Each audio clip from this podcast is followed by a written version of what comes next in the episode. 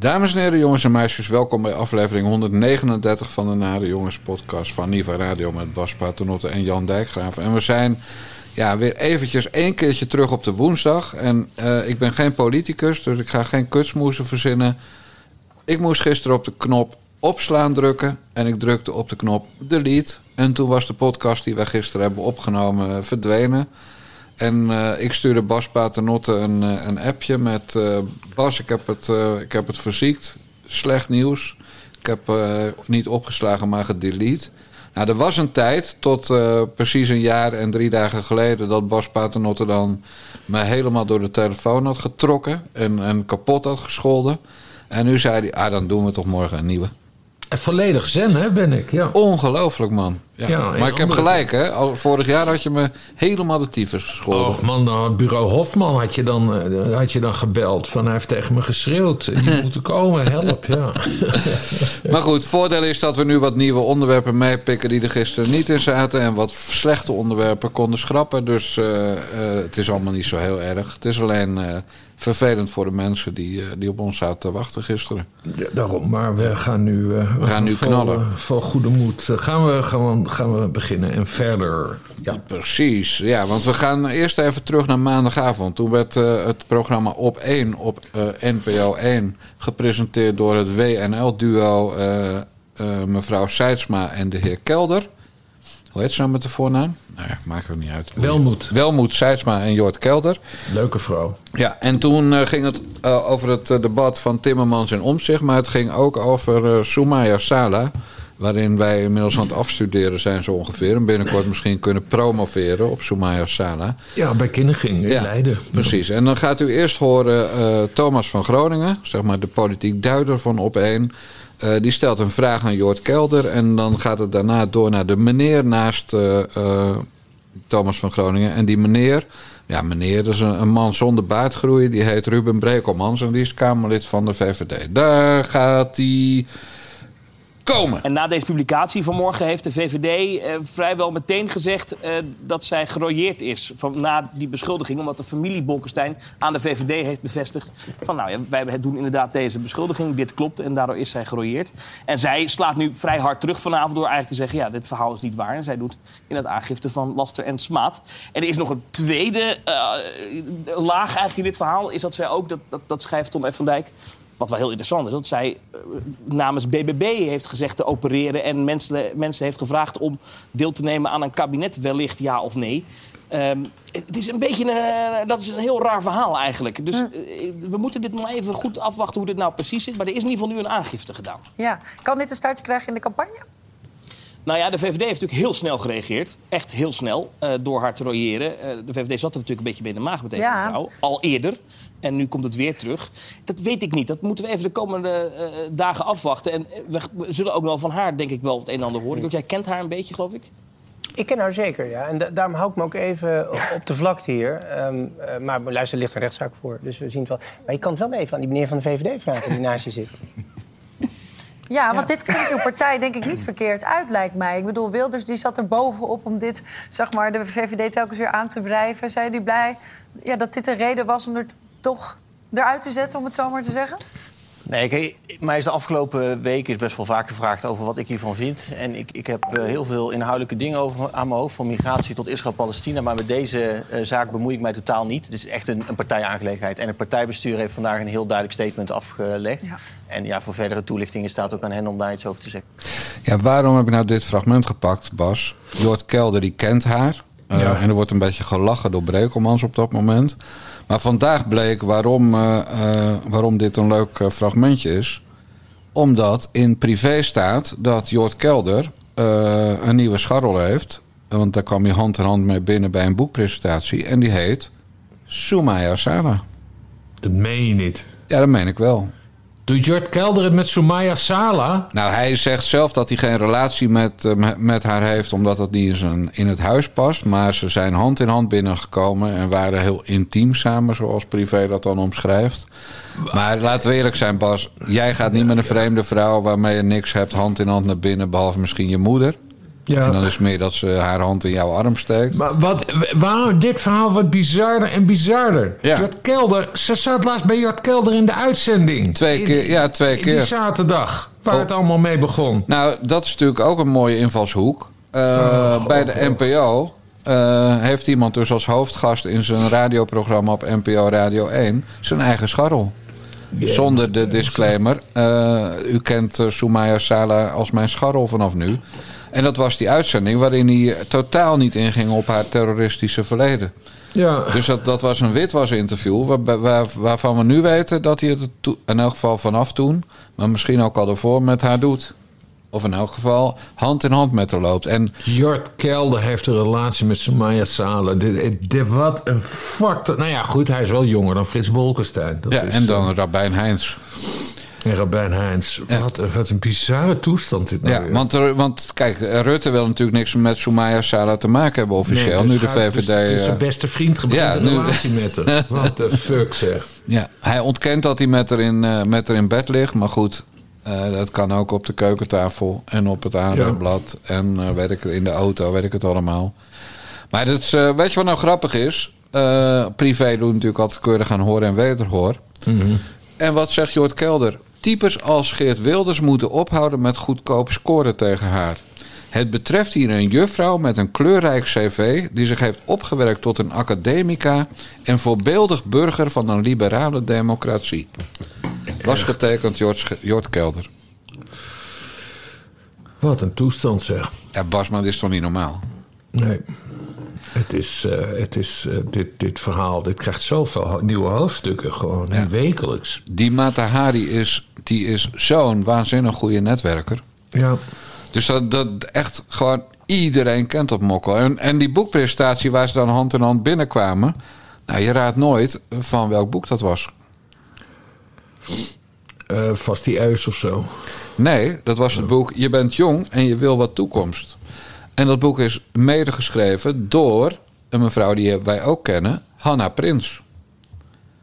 Eh, van uh, van uh, Extinction Rebellion, die zogenaamde jurist van de Extinction Rebellion. ja. van Extinction Rebellion, die ook nog in zo'n Amsterdamse, weet dat? De, dat Amsterdamse debatcentrum. Zij de Bali? Nee, niet de Bali. Oh, uh, Willem de Zwijger. Willem het? de Zwijger. Zij uh, zat in de redactie die dat debat organiseerde, wat uiteindelijk niet doorging over de wenselijkheid om geweld te gebruiken in. Uh, voor die Extinction Rebellion types. Ja, dat enge netwerk zeg. Ja, en Extinction ja, goed, Rebellion... Toch, toch, toch, allemaal terroristen bij elkaar. Dat is nou, maar dat is natuurlijk het mooie. Extinction Rebellion heeft zich vorige week uitgesproken... voor, uh, ja, eigenlijk gewoon Hamas gesteund. Kan niet ja. anders zeggen. Ja. Uh, en Hamas is een islamitische terroristische ja. organisatie. Nee, dat bedoel ik. en zo zijn we weer terug bij de Hofstadgroep in Nederland... waarvan Soumaya Sala een prominent lid was. Ja, maar goed, Jort Kelder, die... Die vindt dus dat, dat Geert Wilders... Niet moet zeiken.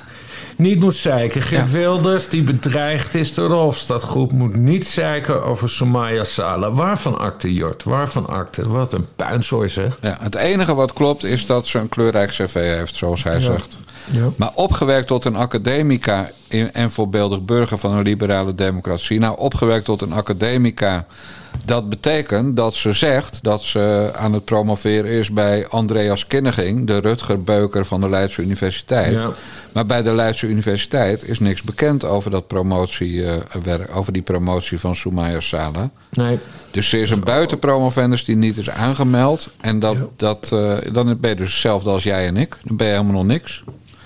En die, die, uh, die studie die uh, niet, nog niet is aangemeld, of dat, het schrijven van het proefschrift en alles, dat wordt dus gefinancierd door uh, uh, Fritsie Bolkestein. Ja, ja. Die daar, Sale heeft dus ondertussen ook aangifte gedaan tegen, tegen Martijn Bolkestein, de neef. En ja. och, och, och, och, wat een puinzooi. Heerlijk, man. Die Jort, zeg. Jeetje. Ja, maar, het is gewoon knap van haar. Door ja. Jort Kelder denk je toch, nou, dat is wel een kritische geest. Dat is geen vieze oude man die erin trapt. Nee. Maar die trapt er dus ook gewoon in. En, en die was er meteen wit bij de eerste de beste gelegenheid in privé. Ja, nou ja, en dus bij de NPO op Radio 1 ja. op zaterdag 14 oktober. dat hij dus... Hij heeft dus stiekem een relatie met haar, maar dat vertelt hij aan niemand.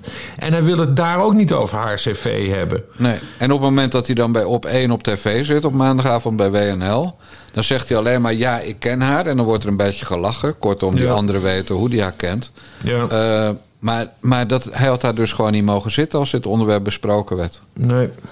Of hij had gewoon moeten zeggen waarvan hij haar dan kent. Had hij moeten zeggen, ja, dit gaat over mijn vriendin, jongens. Eh, Ja. of, of desnoods mijn scharrel, of een van mijn tien scharrels. Wat maakt het uit? Ja. Maar het ergste is gewoon dat al die, bedoel, al die mannen hebben gewoon de gave des onderscheids niet. Ze trappen er allemaal in. ja, nee, het is gewoon van je reinste Mata Hari. Ze betovert schijnbaar iedereen. Ik vind het zo eng.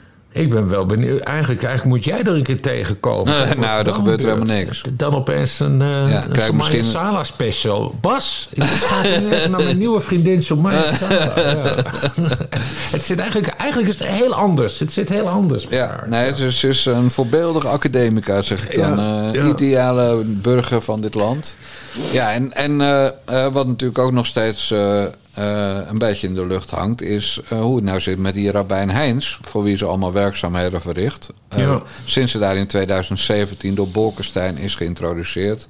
Ja. Eh, Heins eh, eh, kind aan huis schijnt ze daar te zijn in, Ja, in moet, Utrecht. dit moeten we even heel kort vertellen, want hier hebben we het. wanneer hebben we het hierover gehad? Maandag? Zondag? Ik ja, weet we het doen niet elke meer. dag een podcast tegenwoordig. Ja, in ieder geval, we hebben het in een, een van onze betaalde podcasts. Zondag. Hier, hierover. was dat zondag? Oké. Dat ze, eh, ze heeft dus eh, afgelopen maand in Utrecht, hier in Utrecht notabene... Een, een bijeenkomst eh, georganiseerd voor, voor, die, voor die rabbijn... waar allemaal Kamerleden waren van de VVD, van BBB... of nee, een kandidaat-Kamerlid van BBB, hè, die Alexander Ja, Hendricks. van die- Waveren van eh, NRC, van Omtzigt. Ja, ja. En eh, vicepremier Carola Schouten van de ChristenUnie. Die waren Ja. allemaal uitgenodigd door, zogenaamd door Rabijn Heins. Maar het werk voor die solidariteitsbijeenkomst met Israël was gedaan door Soumaya Sala. Want die Ja. doet namelijk alles voor die mensen. ja. Eh, ja, en, en dat is natuurlijk waanzinnig. Dat is gewoon waanzinnig, Bas. Dat, eh, nou ja, in, in 2017 heeft ze dus eh, gesproken bij de Chanukka-viering van dat Shabbat Utrecht. ja. En dan had die muts gewoon dus een uh, om. ja. Ik, ik, ik begrijp er. Ja, ben ik nou gek? Zeg jij het maar hoor. Ik, bedoel, we zijn vrienden. Je mag zijn- eerlijk maar, zijn. Maar, maar het, het, is, het is vreemd. Ook ti- timelines. Er zat dus 14 oktober bij Jort Kelder. 15 oktober was die bijeenkomst in Utrecht. Waar, waar, waar dus allemaal, allemaal hoge pieven waren. Inclusief de ambassadeur van Israël. En de ambassadeur van Israël Ja. was er ook. En nu, eh, nu is ze gerooieerd. Oh ja, en Tom Staal, mijn collega Tom van Geen Stijl... Ja. die is dus deze week nog bij het VVD... eh, partijbureau geweest. En daar wilde niemand hem te woord staan, behalve telefonisch. En daar vertelde ze dat ze helemaal niet gerooieerd is. Want je kan helemaal niet eh, rooieren volgens het, het VVD-ledenreglement. Nee, haar lidmaatschap is haar ontnomen. Maar dat is dan weer iets anders dan rooieren. Dus het is één grote puinzooi. Ja, val mee dat ze daar nog geen proces tegen heeft aangespannen dan. Ja, ja, ja. Of, de, of Bolkestein voor haar. Als die nog eh, kan bewegen. Ja. Nee, weet je, eh, mannen van boven de 80, en dat was Bolkestein toen hij deze mevrouw voor het eerst ontmoette. Die moeten ze gewoon niet meer, die moeten, moeten gewoon lekker le- kruiswoordpuzzels gaan oplossen en, en, Ja. en legpuzzels gaan leggen. Maar die moet zich echt niet meer bemoeien met de actieve politiek. En, want Bolkestein, hè, bedoel, hij, hij gaat bijna dood. Hij is er slecht aan toe, eh, lichamelijk en geestelijk. Dat is allemaal heel zielig. Aan de andere kant, ja, wie niet van, van, van rond de 90? Ja. Het is allemaal heel kut. Maar Bolkestein is wel de man die deze mevrouw salonveeg heeft gemaakt. En niet Ja. zo'n beetje ook. ja, het is bij hem begonnen, ja. Ja. En, en eh, je weet wat takia is, hè? Ja, dat je mag, eh, dat je mag liegen Ja. voor, eh, voor de islam. Je mag gewoon als, als, eh, als moslim een Davidster dragen, hoor. Als jij er zin in hebt. Ja, als dat zo uitkomt. En als, als dan... Weet je, Bas, er is zelfs op YouTube een filmpje te vinden... waarin die Soumaya Sala wordt geïnterviewd door het dochtertje van Rabijn Heins. En dat meisje is misschien 12. Ja. Dat is gewoon kindermisbruik. Maar goed, over kindermisbruik komen we zo meteen op te Nee, spreken. maar daarom, daarom, daarom is het allemaal zo waanzinnig. Ook hè, omdat afgelopen week duidelijk werd hoe dat zit met die, met die, eh, met die, met die die allemaal zijn verstrekt. Ja. En, en we weten dankzij Elsevier dat zij dus drie vochts heeft gekregen. Eh, eentje om in de politiek te werken. Nou, dat is dus de VVD geweest. Eh, eentje voor het onderwijs. Hoe dat precies zit, weet ik niet. En de derde is voor de GGD. Dus Daarvan weet ik inmiddels wat het was. Oh, waarom? Een coronateststraat. Een coronatest. Of, of een prikstraat, maar geval Kijk iets aan. corona gerelateerd. Dit is dus de vrouw die bij de apotheek Ja. van Joost Eerdmans en Josias van Aartsen, de apotheek in Den Haag, hun thuisadres probeerde te achterhalen. Om, ze tot, om met ze te praten, ik Over het van die geloof, aanhalingstekens in de lucht, over de islam. Maar stel nou eens even. Bas Paternotte. Ja. Ik bedoel, jij bent een bekend gezicht. Maar stel nou eens dat ze toen al eh, kind aan huis was bij Rabijn Heinz en zijn vrouw in, Ja. in Utrecht. En dat ze in de Utrechtse prikstraat eh, had gestaan om prikjes uit te delen. En er was dan de, de beroemde, uh, nare jonge Bas Paternotte... die bijna honderd weken geleden een podcast over Soumaya Sala heeft gemaakt... was daar gekomen voor zijn vierde prik of zijn achtste Ja. prik. Ja. Nou, had ze die netjes in je rechterarm gezet? Of dacht ze, nou, we richten even op het nekkie. Ja. Ja, of zijn hart. ja, zeg het maar. Ja, nee, maar ik laat Of me mag- niet prikken. Ja, nee, maar ik laat me niet prikken door vrouwen. Dat mag niet van mijn geloof. Dus dat, eh, Andersom daarentegen. Nee, maar even zonder dolle. Als je, maar Bas, als je die stem van Soumaya Sala hoort... en je bent een man... Dan, dan, knap je, dan, dan is het toch muiltje houden of ik ben weg. Ze moet kwaliteiten hebben dat ze al die kerels om de, om de vinger weet te vinden. Ik zou niet weten wat. Ik wil het eigenlijk ook niet weten. Maar nee, ik bedoel, ze praat als, ze praat als Dylan, uh, je Silkers, on speed. Dus Ja. eh, met een soort kinderen voor kinderen accent dan. En het, nee, ik vind al, alles verschrikkelijk aan haar eigenlijk. Het allermooiste van als mensen willen weten wat we bedoelen, dan moet je echt dat YouTube-filmpje met die dochter van Heinz opzoeken. Die is uit 2019. Eh, daar, daar praat ze dan met dat wat Bas net beschrijft, maar dan tegen een kind. En dat, dat is zo vreselijk, hoe heet dat, maternalistisch dan? Echt, Ja. nou, in elk geval stuitend. Ja. En, eh, joh, die, die stem, man. Ik- en ik vind ook gewoon helemaal niks. ik- Ja, sowieso hou ik niet van jongere vrouwen, maar ik vind het gewoon helemaal niks. Ik vind helemaal niks. Ik zou, en, Jo- en Jort Kelder zit er dan met het kleine jotje van hem in te peuren. Gadverdamme, ja, man. Ja, ja. Nee, je moet het allemaal niet voorstellen. Bah. Nee. Maar goed, zou ze dan samen met Jort ook bij eh Marky eh, op bezoek gaan als die neem binnenkort ik, neem- ik neem aan van wel. Dus de- met, die gaat met de kerst of zo. Ze zit altijd op Terschelling. In, Ja, maar nu niet meer, want Rutte woont natuurlijk eh, binnenkort in die miljardairstraat in Brussel. In Brussel, ja, nee. maar zijn nee, 20 maar- slaapkamers. Oh god, nee, maar even serieus. Ja, nee, wat zullen we nou krijgen? Dit is wel, ja, de demissionair premier. De kans is groot. De kans bestaat dat de demissionair premier...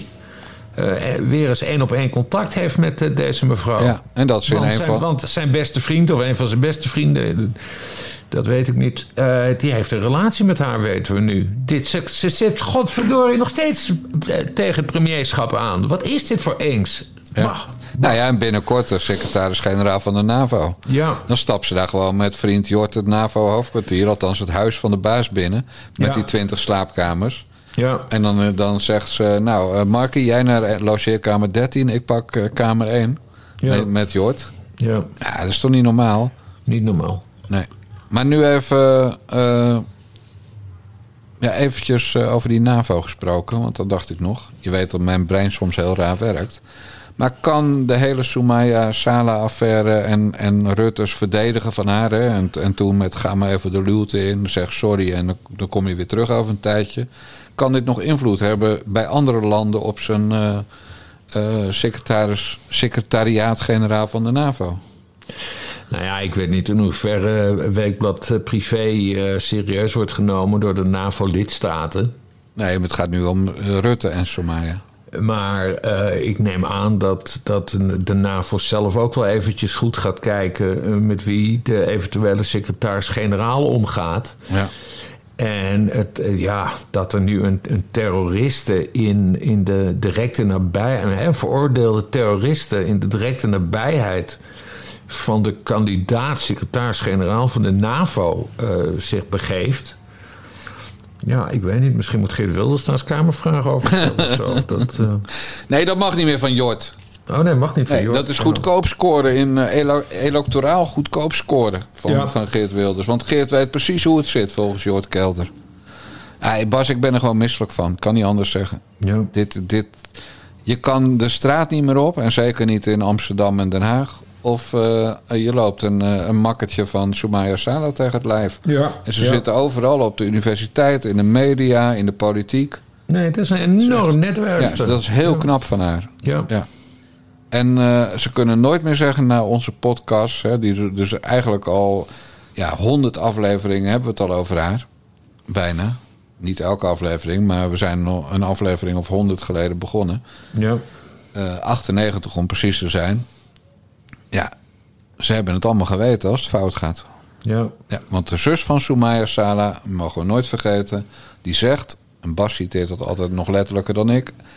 Dat soort mensen heeft een aan- en een uitknop als het gaat om radicaal terror, de radicale islam. Ja, ja. En, ja, eh, de eigen zus denkt dat ze die knop aan en uit kan zetten. Ja. Dus dat, dat als ze daar zin in heeft, dat ze morgen gewoon weer helemaal in dat geradicaliseerde islamgebeuren zit. En ja, en dat is ook niet raar. Kom op, ze, ze heeft zelf fatwas, eh, wilde ze gaan uitvaardigen. Dat, dat is allemaal zwart op wit in de rechtbank is dat verteld. En dat is afgeleid. Ze wilde fatwas uitvaardigen. Kom op, dit is niet een onschuldig iemand. Ze heeft drie jaar gezeten, jongens. Come on. Dit het is, is- zij heeft zich opgewekt tot een academica met een voor, en is een voorbeeldig burger van de liberale samenleving, Bas Paternotte. Op Was van getekend George ja. Ja, ah man, ik, ik, ben, ik ben er echt ziek van. Ja. Echt gewoon ziek. Nou, dan gaan we nu naar eh, eh, nog iets waar we ziek van, eh, van werden. Eh, fragment is samengesteld door, door een mevrouw uit Amsterdam... die wij allebei aardig vinden. En gisteren op eh, Twitter gegooid. Voorzitter, eh, de BBB-fractie is zeer kritisch eh, op deze wet. Maar controversieel verklaren lost de maatschappelijke impasse niet op. Wij zijn eigenlijk voor een versnelde behandeling. En wij zullen daar na de stemming over dit wetsvoorstel een ordevoorstel doen. Mevrouw Nanninga. Dank u wel, voorzitter. De fractie van Ja21 zal voor het controversieel eh, verklaren van deze wet eh, stemmen. Ehm, eh, we kunnen hier heel vroom met z'n allen praten over politieke spelletjes. Maar we zitten hier als politieke partijen in politieke fracties. Dit is geen college van rechters. Er staan verkiezingen voor de deur. Eh, dit moet onderdeel worden van de nieuwe kabinetsonderhandelingen. En een nieuw kabinet kan deze wet natuurlijk nog gewoon eh, intrekken. En de kiezer moet op basis daarvan zijn stem kunnen bepalen. Wij zijn tegen de dwangwet en wij zijn voor het controversieel verklaren van dit voorstel. Dank u wel, voorzitter. Zoals ik net al heb aangekondigd, doen wij hierbij een ordevoorstel. De BBB-fractie vindt ten principale, principale dat de spreidingswet behandeld moet worden. Er is lang over gesproken in het kabinet en in de Kamer. Er is ook over gestemd. Alle belanghebbenden in deze wet verdienen nu duidelijkheid. De ontheemde en de gemeente. We vinden dat burgers en gemeenten voor de verkiezingen duidelijkheid moeten krijgen over de positie van partijen. En verkiezen daarvoor een, bestemming, een uh, behandeling en bestemming voor die tijd. Wij stellen voor een schriftelijke inbreng op 7 november en een plenaire behandeling en stemming op 14 november. Het ging niet door, Bas omdat er daarna in een commissie een trucje werd uitgehaald... waardoor de, dit ordevoorstel niet uh, kan worden uitgevoerd. Ja, nee, Annabel Nanninga die heeft de hele zaak nog weten te redden gisteren. Ja. En uh, nee, het is een enorme teringzooi. Het is, het is gewoon amateurs daar bij BBB. Ja, gewoon, dit was fractievoorzitter Ilona Lagas. Ja, die, Lachgas. Lachgas, die, Lachgas, ja. die, uh, die ooit bij haar debuut uh, als uh, lijsttrekker voor de Eerste Kamer... een uitstekende indruk maakte bij WNL op zondag. maar dit is gewoon politiek amateurisme van de... Ja, ja, van wat? Het is, het is bijna niet te beschrijven hoe slecht het is.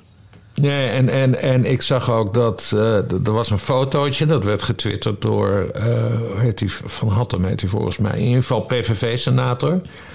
Ze, ze, is ook bewerkt door Paul Rozenmuller van PvdA GroenLinks. En uh, echt, ik weet niet wat er in de Senaat is gebeurd gisteren, maar of Caroline van der Plas is gek geworden... of ze heeft geen controle over wat er gebeurt in de, in de Eerste Kamer. Dat, dat, er, ja. dat er gewoon geen regie is. Want iedereen was het er gewoon over eens met, met gezond verstand. Uh, we moeten dit controversieel verklaren. Ja. Want? Want dan, dan, dan, dan kan, uh, dan kan een, een, een, nieuw kabinet kan de wet nog intrekken. Ja, dat kan nu niet, want nu blijft hij op de agenda staan. En ze hebben er gewoon totaal niet over nagedacht bij BBB. Maar ja, goed, dat doen ze dus vaker bij BBB. Ja. Het een zeggen, het ander doen. Want in de Tweede Kamer heeft Caroline van der Plas er ook al een zootje van gemaakt. Hè? Door zo lang mis te laten ontstaan over over haar inzet voor die, voor die dwangwet. Hè. Hoe ze zou stemmen. Voor de dwangwet. En, en, en, en toen zeiden ze, nou, misschien zijn we nu wel tegen. En toen heeft ze ook nog een stemming laten uitstellen. Pas helemaal aan het eind van de rit zei ze, we zijn tegen. Dus ja, het, het is ook alsof er geen verkiezingen zijn, hè, mevrouw Lagas. Van nee, laten we even mist... Hm. Laten we even mist gaan creëren over wat BBB van de dwangwet vindt. Dus, nou ja. Maar goed, uiteindelijk in de Tweede Kamer zei Van der Plas toen... eh, we zijn voor controversieel verklaren. Dat voorstel Ja. haalde er niet. Daarna werd de dwangwet in de Tweede Kamer aangenomen. En het is zoals jij zegt, als die niet in stemming zou worden gebracht... in de Eerste Kamer, maar controversieel werd verklaard... dan zou het nieuwe kabinet... eh, altijd zeggen, gezien de, de peilingen van dit moment... Wij, eh, wij trekken die dwangwet in. Ja. En wat heeft BBB nou gisteren fout gedaan? Eh, BBB ging ervan uit dat, dat er 38 stemmen zouden zijn tegen de dwangwet in de Eerste Kamer en 37 voor. Want wat Ja. deed BBB? Ze telde 50 plus als tegenstem en OPNL, dat is eh, de, de samenvoeging van eh, provinciale partijen. Ja, de onafhankelijke senaatsfractie, de oude OSF is dat. Eh, Ja. Maar oké, dat is verder niet zo belangrijk. OPNL, maar die, die zou dan voor de dwangwet zijn. En zo kwamen ze uit op 38, 37 en dan was de dwangwet van tafel. Theoretisch klopt dat. Alleen hebben OPNL en 50PLUS nog altijd niet gezegd hoe ze gaan stemmen. Nee. Nou, en we weten van Henk Otte, die, die, eh, aan wie we de eh, stikstofwet te danken hebben... dat mensen op leeftijd best wel ijdel kunnen zijn... en blij zijn met een afspraakje met de premier... en, en een fotoploegje, een Ja. filmploegje buiten de deur. Nou, wat, had, wat kan er dus had er kunnen gebeuren? Martin van Rooyen, die eigenlijk tegen die dwangwet is... die was bij Rutte eh, ge- gevraagd en dan had Rutte gezegd... Ja, Martin, iets anders. Hè. Het pensioen. Rutte te zijn, maar dat hem iets beloofd Ja, is. precies. En dat- wat, en, wat ja. het pensioen.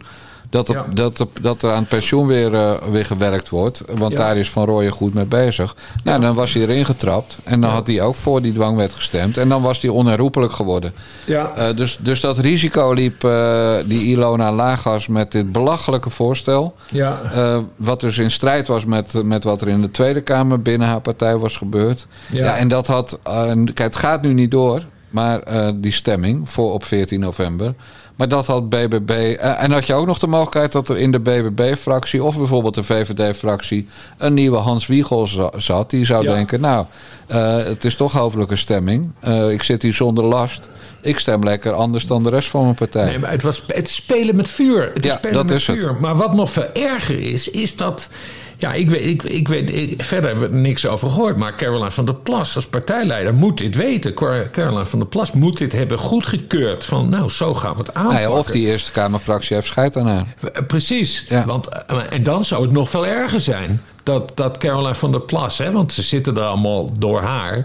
Hè, enorme overwinning heeft, heeft Caroline van der Plas geboekt. Heel terecht, heel knap van haar. Hè, tien provincies eh, heeft, ze, heeft ze gewonnen. En de grootste in de Senaat. Eh, maar dan ga ik er eigenlijk wel van uit dat je wel je Senaat ook een beetje onder controle hebt als het over zoiets essentieels gaat als de dwangwet. Ja. En nou ja, dus nou ja, de, of Caroline van der Plas is een extreme amateur en snapt er geen zak van. Of eh, ze heeft haar eigen Eerste Kamer niet onder controle, die Ilona La- Lachgas. ja. En dat is een eh, slechte zaak. Het zijn maar Was. twee smaken. En daarom ben ik zo blij dat, dat, dat, dat, dat Annabel Nanninga gisteren ingreep. En, eh, eh, De boel wakker en schudden. toen- zeg maar. ja, en, en, toen werd, en toen werd Van der Plas ook nog eens boos op Annabel Nanninga. Ja. Hallo. Ervaren senator versus, versus mevrouw Van der Plas die net kon kijken. Nee, het was allemaal, allemaal zo awkward. Maar BBB heeft het echt helemaal aan zichzelf te danken. En, en ja, er ontbreekt gewoon regie. Ik bedoel, we gaan naar de stembus deze maand. En dan ga je zo'n stunt uithalen in de Eerste Kamer. Dat snapt toch helemaal niemand? Als die stemming wel was doorgegaan, dan waren ze gewoon naar zes, zeven zetels gezakt in één klap. Ja, ja, ja. Als de dwangwet er dan was doorgekomen, maar als de dwangwet er niet was doorgekomen, hadden ze misschien wel een bonusje gescoord. Ja, maar dat, dit is niet iets Maar om mee te gokken. gokken. Nee, het is dit gokken. is niet iets om mee te gokken, omdat het volstrekt onduidelijk is. Niemand weet op dit moment eh, wat die onafhankelijke senaatsfractie doet, die dus nu op NL heet of zo. Ja. En, en wat, en wat eh 50 50 plus, plus. gaan doen. Nee. Dus je, je kan er niet, je, je mag er niet eens mee gokken. Het is spelen met vuur. Het is Want, ja, even, even duidelijk maken wat dat Wat vuur... iedereen doorhad in de Eerste Kamer, behalve BBB, Ja. omdat het amateur zijn. Ja, maar we moeten wel even uitleggen wat dat vuur dan is waarmee gespeeld wordt. Die dwangwet die bepaalt dat de staat eh, gemeentes kan overroelen en gewoon AZC's kan neerzetten waar de, waar de staat maar wil. Maar ook dat de staat grond kan opeisen en dat de staat scheid kan hebben aan bestemmingsplannen. Ja, ja. En welke plekken in het land zouden daar nou de dupe van worden? De gemeente op het platteland. Ja. En dus dat is keihard de doelgroep en, en, en de populatie waar BBB zich op richt. Ja. Uh, dus het was echt van die Ilona laaggas, lachgas, zo ongelooflijk dom. Ja. En weet je wat ook zo dom is? Uh, ja, je kan ze het niet verwijten, omdat al die mensen die zijn ook niet zo slim. Maar als je dan op Twitter kijkt, hè, dan zie je een soort van, of het was niet eens een fitty. Hè? Annabel Nanninga die heeft gezegd, BBB heeft dit verknald, we hebben het opgelost, gelukkig. Uh, en dat heeft ze ook heel goed gedaan.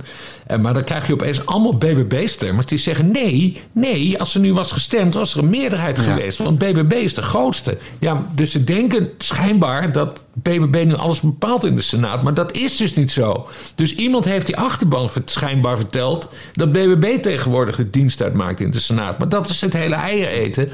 Dat is niet zo. En daarom moet je met dit soort wetgeving zo ontzettend zorgvuldig opereren.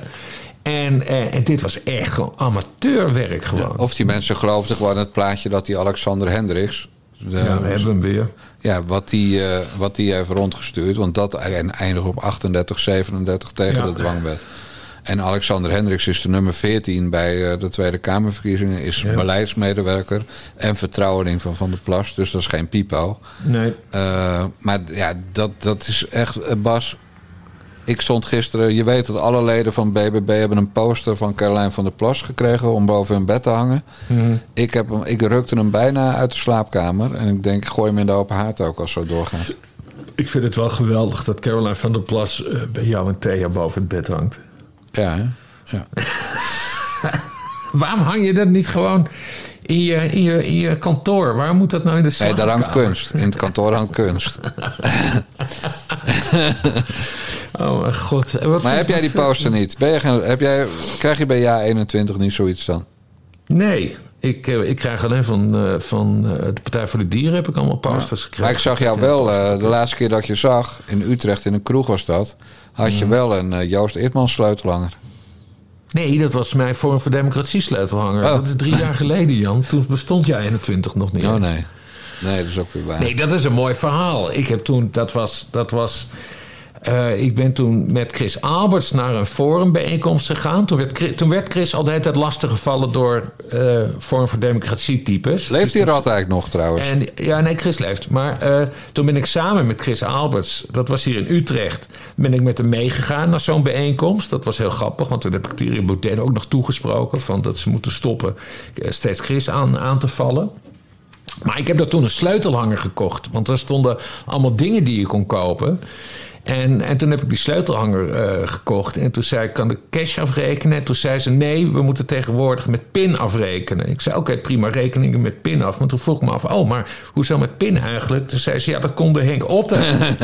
want we willen het nu allemaal transparant doen. En want Henk wilde alles contant, maar daarom doen we het nu met de PIN. Dat vond ik zo netjes van Vorm voor Democratie. Ja. Dat ze dus uh, dankzij Henk Otten alles met PIN gingen afrekenen. Omdat anders het naar Henk ging. En dat, daarom hebben ze er dus uiteindelijk ook uitgegooid daar. Maar goed. Vermeend, hè? Vermeend. Uh, uh, nee. Nee, kom op. Henk Otten heeft gerommeld met die boekhouding. Dat heeft zelfs de, in, het, in dit jaar... Hè, het ministerie van Binnenlandse Zaken moet altijd de begrotingen... Uh, en, en, de, en de afrekeningen van politieke partijen uh, goedkeuren, de boekhouding. En de boekhouding van Vorm voor Democratie over 2018, 2019 en 2020 is toen door het ministerie van uh, uh, Binnenlandse Zaken afgekeurd. Omdat de boekhouding niet op orde was. Dat was een van de redenen waarom Otte eruit moest. Ja, ja. En daarna, sindsdien zijn we, daar kun je veel over zeggen. Maar sindsdien zijn alle. Uh, alle boekhoudingen van, uh, van Forum goedgekeurd door het ministerie van Binnenlandse Zaken. Wat we van bijeen niet kunnen zeggen, want die moet 130.000 euro terugbetalen. Ja, uh, dat, dat, dat, was vorige week. Uh, Sylvana Simons die moet een herstelbetaling van uh, meer dan 130.000 euro doen aan, aan Hugo de Jonge, die nu de chef is van Binnenlandse Aan een witte man dus. Ja, een witte man, herstelbetaling van 1,3 ton. ik hoop dat ze het op een spaarrekening heeft staan. Dat ze het heeft uitgegeven. Nee, want de, de donatiecampagne voor de verkiezingen van B1... terwijl de verkiezingen toch echt over binnen twee, drie weken al zijn... maar die staat op een paar honderd euro. Ja, Heb je het gezien? Ja, nee, heb ik gezien. Ja. Maar ze moeten dus 130.000 euro terugbetalen. Maar er is een betalingsregeling voor die herstelbetalingen afgesproken. Dus ik weet niet hoe... Dat komt misschien wel uit. Maar kunnen, kunnen, wij, kunnen wij dat als land dan ook niet doen? Die herstelbetalingen die we gaan doen, dat we dat, dat we in termijnen betalen. En dan zeg maar de eerste termijn ergens in 2412. Ja.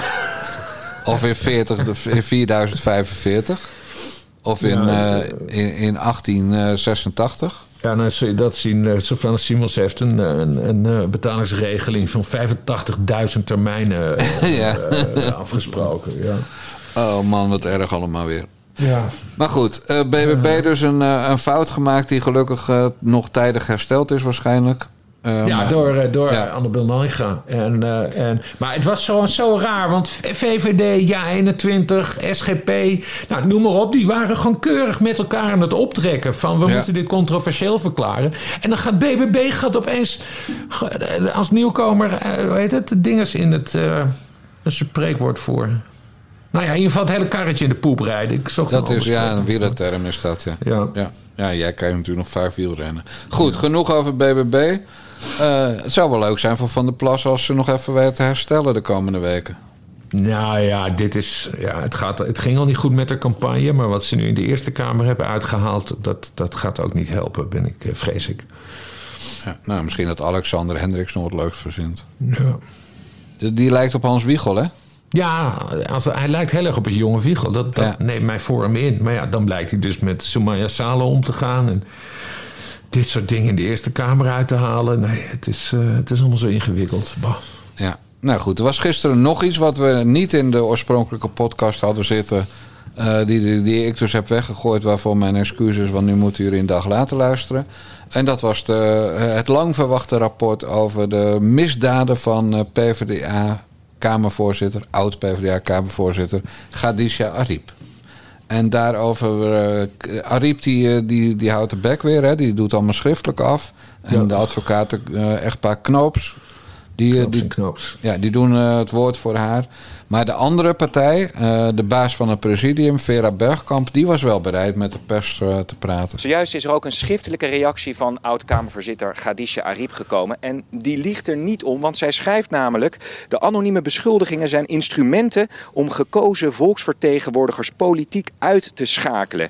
En dit onderzoek is een uiting van achterbakse politiek... en is ingesteld en uitgevoerd om mij als persoon te beschadigen. En daardoor is ook het vertrouwen en het aanzien van de politiek en ons parlement beschadigd. Ze zei dat ze, door de, voor, ze, zei dat ze voor de bus is gegooid hè, in het verleden door u. Wat is u, als u nu de kennis heeft van dit rapport, uw reactie daarop? Nou, ik denk dat als u eh, de samenvatting leest, de- dan ziet u eh, dat dit geen poging is geweest, een, een, een, een, een vet, een vete of iets anders. Ik heb dat ook altijd verre van mij eh, geworpen. Eh, ik heb het beeld ook erg naar gevonden, zeg ik ook maar, dat het zo persoonlijk werd, werd gemaakt daarin. Wat we hebben gedaan is echt vanuit onze rol als werkgever dit doen, net zoals iedere andere organisatie. Mensen horen veilig hun werk te kunnen doen. Dat hebben we gedaan met het onderzoek. En nu is het tijd voor nazorg en lessons learned, waar de toekomst Ja, lessons learned. Ja, dat kennen we Ja, al van het Wim gaat, Kok. Het gaat, het gaat hier om Vera Bergkamp opeens. Sorry, Ja. niet erop. Je bent zelf begonnen, vrouw. Wat is dit nou? Ja, nou goed, Bas. Grote misdaden zijn het. Die Khadija Ariep op haar geweten heeft. Ja, en wat was er nou eigenlijk gebeurd? Zat, zat een keer de stem verheft? Ze heeft eh, met stemverheffing gesproken tegen een stuk of tien ambtenaren. Ja. En die werden daar emotioneel door geraakt. En toen heeft ze geen sorry gezegd. Eh, dat is één deel van de beschuldigingen. En verder heeft ze wel eens mensen waarvan ze dacht... ik wil niet met jou werken. Ja. Heeft ze tegen hun leidinggevende gezegd... Joh, eh, zorg eens even dat die Pipo ergens anders gaat werken. Ja. Nou, ik, ik hoor hier niks wat niet normaal is, als ik heel Nee, eerlijk maar ben. het verhaal zou zijn dat ze zo hebben gewild dat mensen ontslagen zouden worden. Maar dit gaat gewoon over ambtenaren overplaatsen, omdat je ze niet in je team wil. Nou ja, Ja, dat wat- gebeurt wat- in een normaal bedrijf toch ook? Wat bedoel, volkomen gerechtvaardigd is. Sterker nog, Bas, als ik ergens binnenkwam, zei ik altijd als hoofdredacteur of chef: de helft kan er hier wel uit. Ongezien. Ja. En dan ging je daarna wel weer opbouwen. En dat, dat, dat was helemaal niet persoonlijk. Dat is gewoon, je wil je eigen team hebben. Ja. En, En, en, dan werd ik weer ingevlogen. Ja, precies. En Michiel Blijboom, toen, En hij nog, Blijboom, eh, ja. toen hij nog schreef en, en- en geen eh, vieze boekjes maakte in Engeland. Mm, Maar, eh, maar echt gewoon een jaar lang een onderzoek van Hofman Bedrijfsrecherche. Op afstand gezet bij twee wetenschappers. Ja. Allemaal anonieme rukkertjes op twee na in dat hele rapport. Ja. En dan komen ze met, ja, ze heeft tegen ons gescholden. Ja. Nou, ik, ik schold als leidinggevende nooit. Maar mijn mailtjes waren vernietigend. Maar Ja. ik vind schelden namelijk ook ordinair. Maar goed, het is een Marokkaanse vrouw. En je kent het temperament van mensen uit die streken.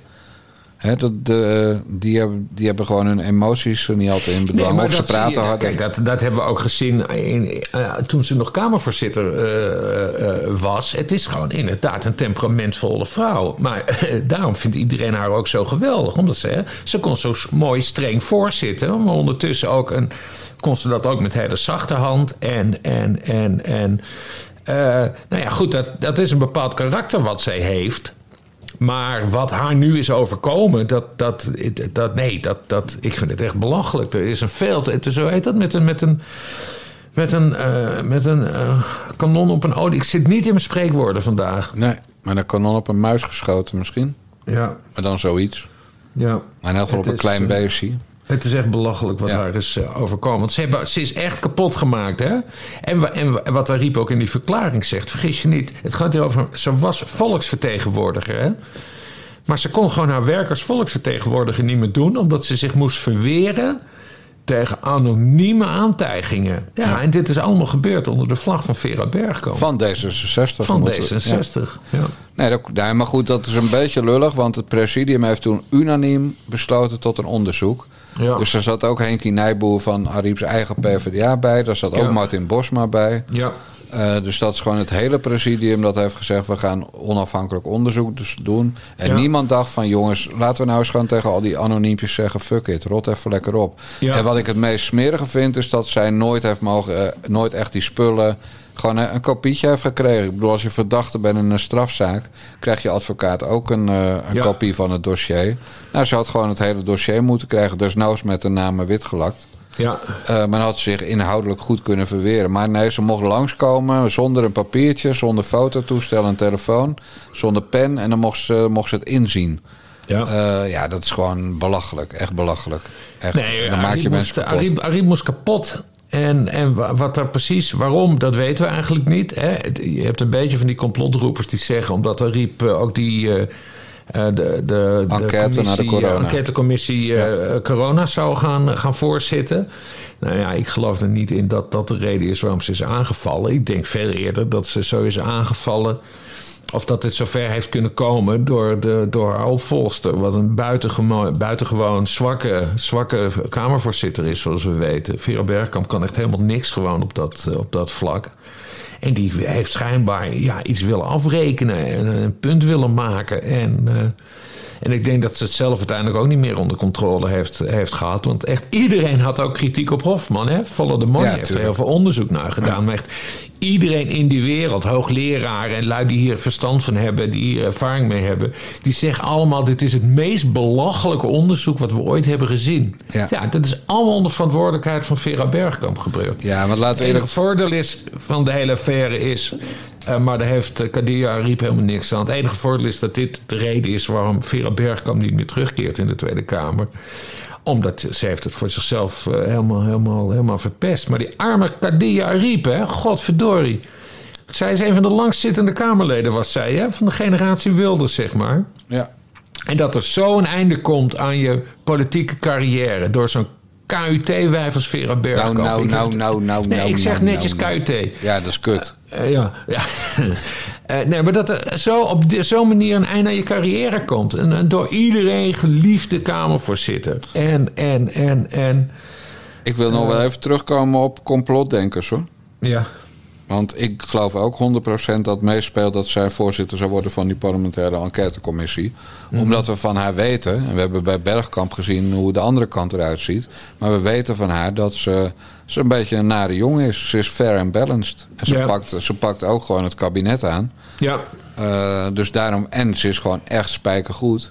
Eh, was, zou ze geweest zijn. Dat is hetzelfde als dat je om zich voorzitter zou maken van eh, een parlementaire enquêtecommissie. Ja. Ja, dan, waren ze wel, eh, dan was Hugo de Jonge niet met, zo, met al zijn babbeltjes weggekomen bij Nee. Ariep. Nee. Dus ik geloof dat. Het heeft niks met complotten te maken. Dat is gewoon strategie van de coalitie. Ja, dat weet ik niet, want er zitten... Kijk, er nee, zitten dat, dat hoeft ook niet waar te zijn, maar dat denk ik. ja. Maar, maar het zijn niet meteen complotdenkers die dat denken. Want dan noem je mij een complotdenker. Ja. En dan hebben wij toch een klein probleem, Bastiaan Dan hebben Paternotte. wij een probleem, Paternotte. Ja. Oké, ja. Ja, dat je het even weet. Ja, ja. Ja, want wie is er nou lid geweest van Forum voor Democratie en wie niet? Ja, Hè? ja, ja, ja. Ik, heb geen, ik heb geen sleutelhanger van Thierry Baudet gehad, hoor. Nee, bij mij hangt gewoon een poster van Caroline van der Plas op de slaapkamer. Slaapkamer. En daar kon er maar net in, hè, want ik woon natuurlijk klein op het platteland. En we hebben zo'n schuin dak op de slaapkamer. Dus ja, ik heb hem overdwars moeten hangen. Ze ligt op één oor, zeg maar. Oh, man, Je kan er ook niet op een is- A4'tje het is- Dit zetten. is, trouwens, dit is trouwens ook nog wel bizar. Dat, dat de kwestie ook nog niet is afgelopen. Hè? Want die, die rechtszaak die loopt nu nog natuurlijk. Van Ariep, maar die gaat nog een tijdje duren. Ja, oké. maar dat betekent dus dat de volgende Kamervoorzitter... en het volgende presidium... Die moeten de rotzooi opruimen. die de rot, hier van de rotzooi moeten, moeten, moeten opruimen. Tom van der Lee, de nieuwe Kamervoorzitter, moet dat dan eh, doen. Nou ja, dan, eh, dan moet hij terugtreden als dat niet lukt. Als ondervoorzitter. Ja, als dat niet lukt, moet hij terugtreden van de Lee. Ja. En dan wordt Martin Bosma. het. Oh nee, dat mag niemand, die is van de PVV. Ja. Nee, Tom van der Lee wordt de nieuwe Kamervoorzitter, ik weet het zeker. Ja, we moeten het, eh, ik weet dat jij dat hebt gezegd. Ik ga er ook niet om wedden, want ik geloof je. Ik denk Ja. dat dat zo is. Ja. Eh, Bas, wij moeten toch nog even terug naar eh, zondagavond. Het debat waar we allebei geen zin in hadden. Och, jezus. ja. Tussen Fransie Timmermans en Pieter Omzicht. Wat leuk was, omdat Timmermans weer zijn ware aard liet zien... was een stukje over kernenergie. We hebben het in Nederland gewoon niet nodig. We kunnen dat op een andere manier oplossen. Ook de baseload waar de heer Omtzigt... Een kerncentrale staat gewoon aan. Hè? Die kun je niet aan en uitzetten als je ze nodig hebt. Hè? Dus als je het nodig hebt voor baseload op momenten dat er minder eh, zonne- en windenergie hebt... Ja. dan moet die al aanstaan. Die staat altijd aan. Dus dat, dat is, daar is het geen oplossing kijk, voor. ik, ik blijf toch een beetje het wel eens niet een spelletje. Het enige Ja, wat ik we kunnen eigenlijk toch van... de feiten wel laten spreken? Ja, nee, Nou ja, maar u heeft zal, ook weer eh, feiten. ik zal ter Eh, haar- Nee, wacht even, wacht even, want... eh, ehm, ik wil eigenlijk nog één ding hiervan weten, want dan wil ik echt naar eh, bestaanszekerheid. Want eh, we hebben veel tijd voor inhoud, maar de tijd tikt door. Oh jee. Is dit nou voor u een heilig punt, die kernenergie? Is het een breekpunt in de formatie of niet? Wat ik ervan wil zeggen is, het is een afleidingsmanoeuvre. Iedere keer begint rechts over de kerncentrale... en na de verkiezingen gebeurt er niks... behalve 5 miljard waar je nog niet de fundering voor een kerncentrale Ja. voor kunt leggen. Dus laat je niet wijsmaken dat het over kernenergie gaat. Oké. Maar nee, nee. Ja, ja, ja, ja, ja, Eh, dat is voor de hand liggend ook met wat leden in de zaal. Maar eh, zo'n heel hard applaus. Ik Eh, ook meteen maar ik hoor, ik hoor geen breekpunt in de formatie. Eh, weet je, wij, wij staan hier vanavond voor het eerst om echt nieuwe politiek te maken. En dan begint u weer over breekpunten. Daar heb ik helemaal geen zin nou in. ja, dat is ook wel Maar de ik hoop- realiteit ik- van, eh, ik hoop- van eh, de politiek. Ik hoop Niet te veel Ik hoop oprecht dat de feiten en de ratio hier een doorslaggevend argument zijn. Want als de heer Omtzigt het heeft over religieus debat over de klimaatcrisis... dit debat krijgt religieuze trekjes op rechts. Hebben in de jaren 70 en 80 nooit een We gelijk kunnen halen. Eindelijk mogen we kerncentrale. En die burgerlijke Ja, nou, ik heb... Dit, dit was maandag, hè? Meen Ja, ik. Ik dacht Ja. zondag, maar goed, kan ook Nee, maandag nee, zijn. volgens mij was het maandag. Want Ja, ik, heb, ik, heb, ik heb namelijk maar 20 minuten van dit debat gezien. Oh, op je vrije omdat, dag, ja. Omdat ik vrij Ja, was. Maar maandag. ik sta 20 minuten op de loopband. En ik heb precies wat we net zagen, heb ik dus ook gezien. En hij staat als een soort poppetje. Staat hij dan achter dat katheder als hij, als hij dat typetje daar speelt. En ik moest zo denken aan Donald Trump. Die heeft dat een paar jaar terug gedaan tijdens een campagne-rally. Toen ging Trump een journalist notabene aanvallen. En die journalist die had een beperking. Ik weet niet, die had een spastisch armpje of zo. Dus toen ging Trump hem nadoen. En, en, en daar moest ik gelijk aan denken eh, toen ik Timmermans... Het was gewoon Trumpiaans wat hij deed. Ja. En, ik vind, en echt, het, Timmermans doel is het torentje. Maar dit is een man die dus gekke bekken gaat trekken. Zich als een clown gaat gedragen. Gaat schreeuwen. Hij is ook de hele tijd aan het schreeuwen, valt me op. Als hij onder druk staat. Let maar op, iedere keer als hij dus met, eh, kritisch wordt ondervraagd... Hè, of het nou een debat is of door een journalist. Hij begint te schreeuwen en fratsen uit te halen. Nou, ik wil eigenlijk helemaal niet zo'n man in het torentje hebben. Vergis je niet, hè? We zijn op dit moment, er speelt een oorlog in eh, eh, Oekraïne, waar wij bij zijn betrokken. En eh, onze bondgenoot Israël ligt voortdurend onder vuur na een van de grootste terroristische aanslagen uit de wereldgeschiedenis. Je wil dan als Nederlandse regering of als Nederlandse kiezer, als Nederlandse burger, wil je dat er iemand in het torentje zit die met enige afstand zich rustig weet te houden en zaken kan beoordelen. Frans Timmermans gaat zich als een clown gedragen. Ik vind dat levensgevaarlijk hoor. Frans Timmermans niet in het torentje, mensen. Gaan ze naar je luisteren, denk je? Geen idee. Ja, ik hoop het wel. Ja, want gisteren ging hij dus weer in de fout, hè, die teringleier.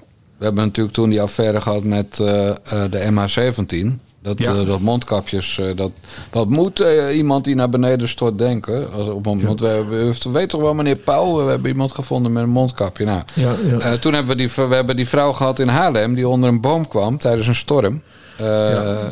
En toen zei hij ook, ja, dat komt door de klimaatverandering. En hij was al een keer de fout ingegaan met een Belgisch meisje, dat heet. Rosa. Uh, die was tijdens een overstroming in, uh, in België uh, verdronken. In België waren toen 43 mensen verdronken. In Duitsland meer dan 150. Uh, en toen riep hij ook meteen van... Ja, is een, een dochter van een collega van me. En hierom moeten we... Nou, in elk geval, hij pakte er weer een lijk bij om zijn punt te maken. Ja.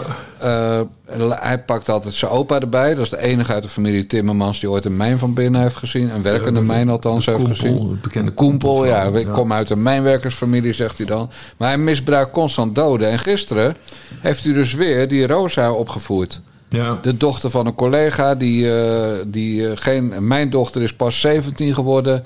En Rosa zal dat nooit worden, want Rosa is door de klimaatverandering Oh, verdronken. ja, in, ja. Nou, dus daar kwam hij weer. Ik, en toen dacht ik, Bas, ik ben natuurlijk helemaal geen journalist, uh, goddank.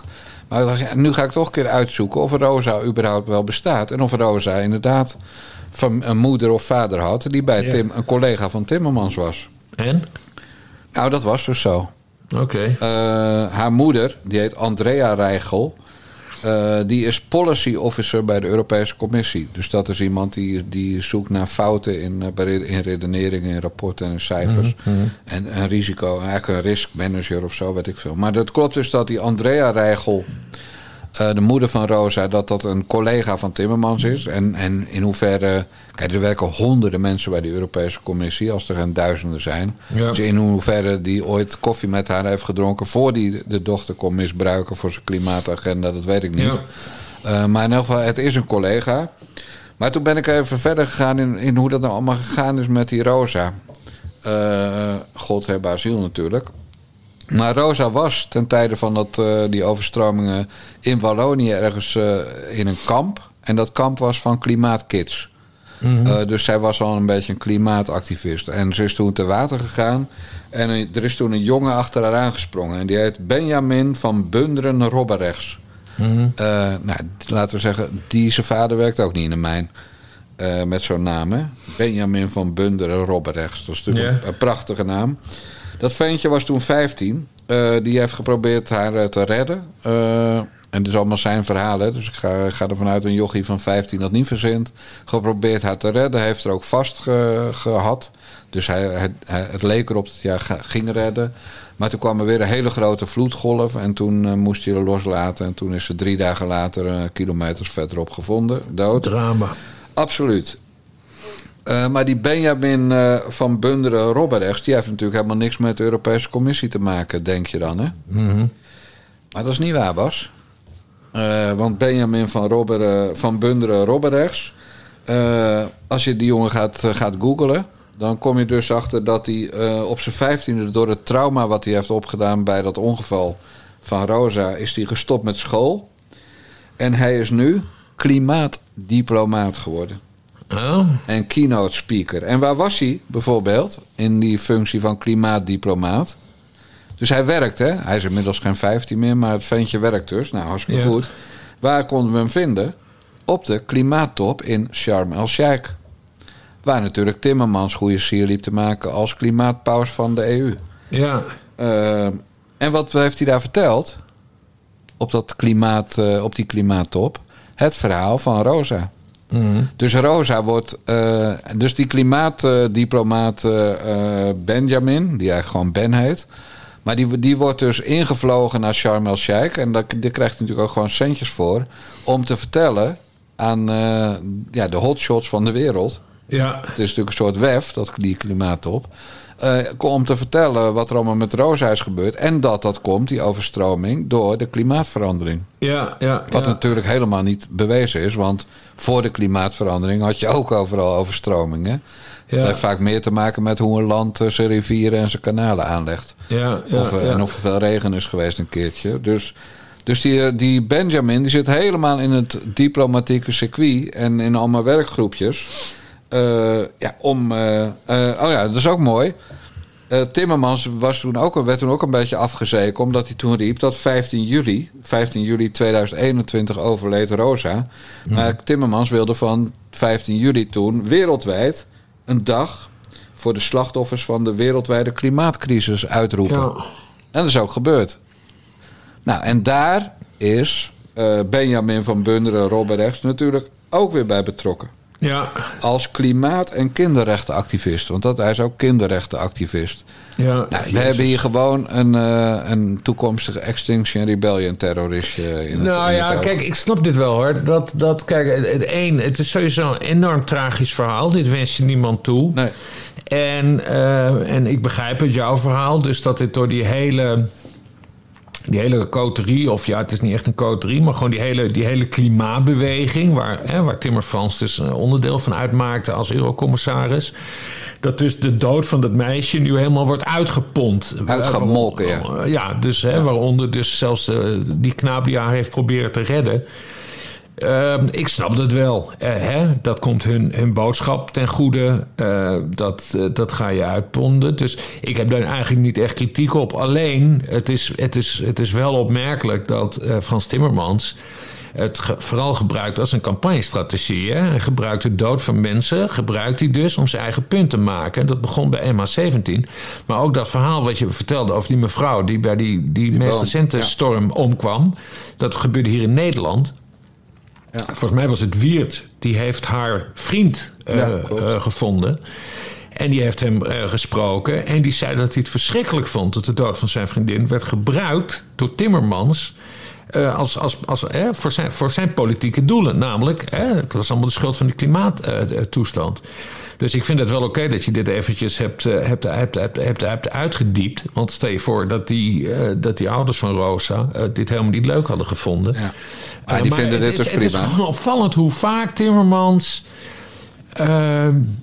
ja, zijn punt... Het is een beetje luguber. Dat je de hele tijd dode mensen erbij gaat Ja, betrekken heet, om dat je- heet om je gewoon, punt te maken. ja, dat heet gewoon lijkenpikkerij. Lijkt een pikkerij, ja. Ja, zo heet dat gewoon. En, dat, en nee, de ouders van Rosa staan er helemaal achter. Want er is ook een monumentje voor Rosa in de, in de wijk, eh, de, de, de dure wijk van Brussel waar ze woonde.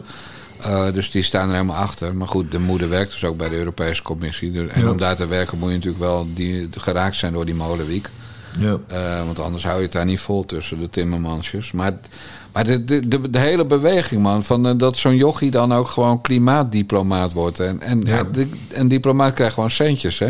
En dat is natuurlijk niet van de Belgische regering. Nee, dat komt, eh, komt natuurlijk van de Europese Commissie. Ja. Ik, ik vind het. en kijk, dat jochie, daar heb ik ook helemaal niks kwalijk. Ik bedoel, Siewert was toen, hij, toen, toen wij hem, jij dan, toen jij met de kinderwagen met hem binnenkwam rijden bij HP de Tijd, was Siewert ook nog gewoon ja, een geëngageerde jongen. Ja. Die is pas later een boefje geworden. Zeg maar, Ja. gewoon een miljoenen, een miljoenenboef. Ja. Eh, dus, dus dit ventje, de, ja, ik bedoel, hij heeft inderdaad een traumatische ervaring gehad. Dus ik neem hem helemaal niks kwalijk. Maar er zijn natuurlijk organisaties die dit soort kinderen. En Greta Thunberg, eh, ja, Greta was daar natuurlijk ook een voorbeeld van. Ja. Eh, die kinderen worden gewoon misbruikt. Ik kan het niet anders noemen dan kindermisbruik. Want, want op het moment dat het gaat om mag je roken, mag je alcohol drinken, dan is het je hersenen zijn nog niet volgroeid. Dat kan niet. Maar ze mogen dus wel gewoon vol in de klimaathandel van Frans Timmermans zitten. Ja, dat vind ik wel. we- goed. we- Over Thunberg gesproken, dat heeft me altijd uitermate geïrriteerd aan Thunberg. Dus dat, ze- omdat zij minderjarig was, zei iedereen, als je kritiek, kritiek had op Thunberg, zei iedereen, durf je wel tegen een klein meisje? Daarom was ik zo blij dat Thunberg volwassen werd. Eh, want nu kan ze gewoon kritiek krijgen, hè? nu ze zich heeft uh, geïncasseerd met, uh, met Hamas en zo. En dat, uh, dat zij ook wil dat Palestina, weet ik veel, die ranzigheid ja. die ze laatst op die foto verspreiden. Uh, ik ben zo blij dat we Greta Thunberg gewoon nu kunnen aanspreken op haar, op haar wandaden. Dat, ja. Maar ja, dat, is dat, dat zijn die kindsoldaten. Dat, dat zie je altijd. Sowieso tragische verhalen. Kijk, dode mensen zijn het beste, omdat die niet meer kunnen terugpraten. Hè? Dus dan kun je zelfs iemand verzinnen die in die MH17 zat...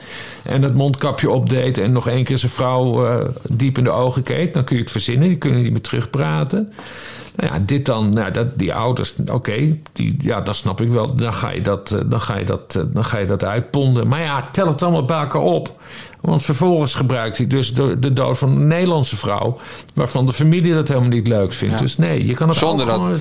Precies, want overleg dan. Ik bedoel, die Rosa, de familie van Rosa zal het wel prima vinden. Want die staan allemaal achter dat klimaatactivisme. Ja. Maar, maar overleg dan even met, eh, met de vriend van die mevrouw in Haarlem. Met eh, me- eh, beste man, ik wil uw vrouw gaan misbruiken voor mijn klimaatagenda.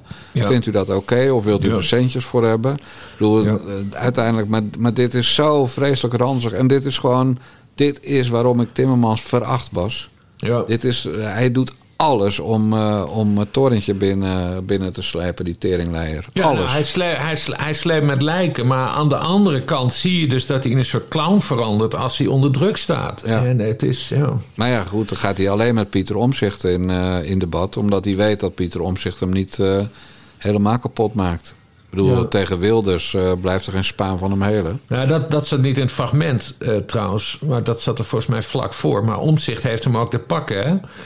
Want eh Timmerfrans die liegt dus dat een van die topadviseurs van Rob Jetten zou hebben gezegd... dat je, dat je helemaal geen eh, kernenergie in de mix, hè, dat noemen ze de mix...